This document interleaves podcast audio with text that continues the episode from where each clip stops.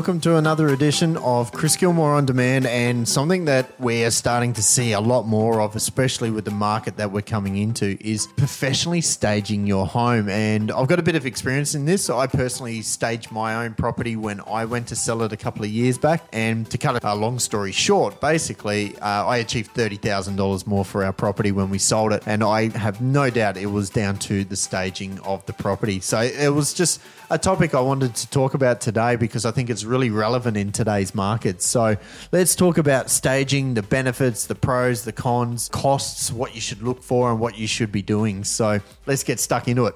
Now, we all think our home is the best home that's on the market because it's your home. You're emotionally tied to it. And you think that your home, it might be beautiful. Maybe it's immaculate. It's stylishly appointed to suit your taste, or it's been highly renovated to the finest materials and upgrades and features. Perhaps it's all of that. But unless you're that one in a thousand, it is not staged. Staging a home for sale, it's not a new concept, but it's a practice that has really increased in, in pretty much in the last 12 months with our more challenging market.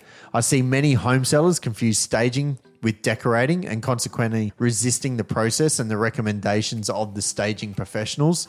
But the reality is that the moment that you commit to marketing your home for sale, you need to commit to transforming your home into a place that potential buyers can easily picture themselves living in the home.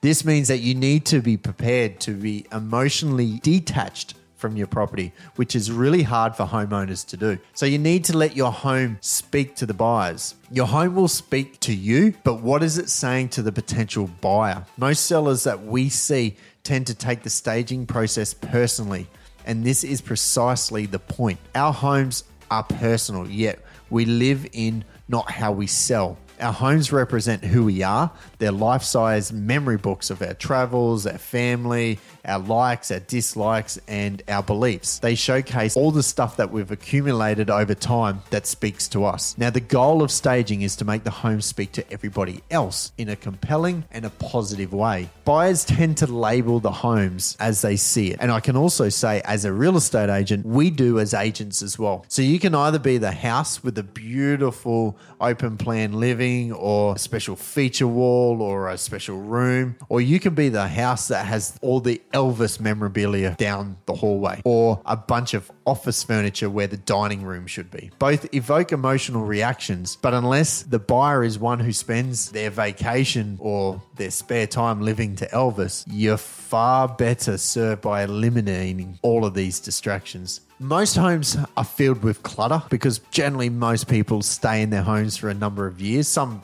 20, 30 years and they collect a lot of stuff. So, most of us, if honest, will admit that our daily lives involve a certain amount of clutter. The little stack of mail, the car keys, the loose change next to your mobile phone. We've all got a junk room, which has been busy propagating the species while no one else is looking, and a bathroom with enough toiletries on display to groom, you know, the whole of Australia's population. Now, like I'm talking about my home, but I know, and I've been through thousands of homes that everyone's home is pretty much like this. So you need to depersonalize and you need to get rid of this clutter.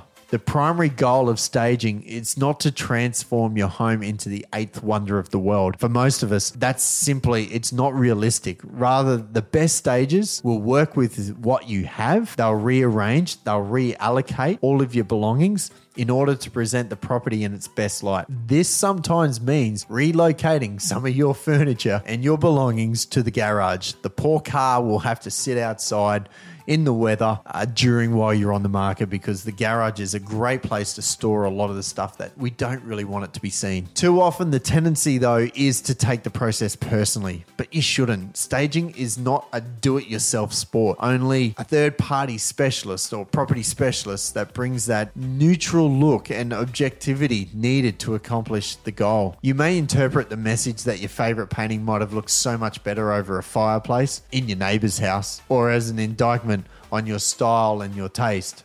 Okay, maybe it is, but most likely it's not. Rather, it is probably the stage's attempt to ensure that your appointments and, and your artwork and your furniture don't upstage the home itself. That's their job. Now, when most people come to the market, they want the best price in the shortest amount of time. And they always ask, Chris, what should we do?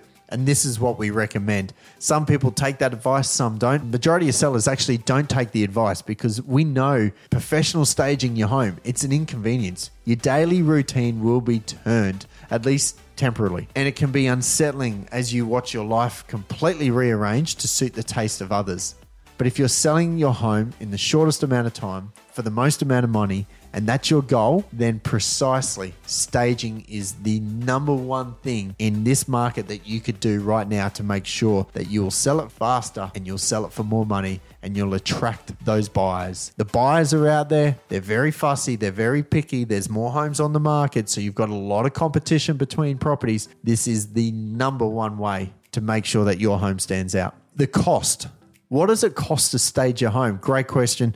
Now, depending on the agent, they will have rather, um, you know, a number of staging companies that they can use that will give different sort of deals. But I can tell you, you can do a um, a pre-stage, which is where they use a lot of your furniture and they just bring little knickknacks and stuff to enhance the home, or you can do a full property stage.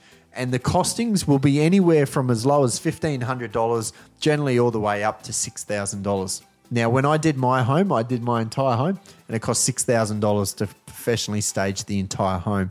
Like I said at the beginning of the podcast, I achieved thirty thousand dollars more than my asking price in the very first day. Three buyers came through, three offers, multiple offers, and we sold for that amount, thirty thousand more. And I'm in the game, so I 100% believe in staging your home. But that that answers your question around the cost. It's not a lot of money for the return on the investment. It's the best investment you can possibly make for your home right now if you're on the market.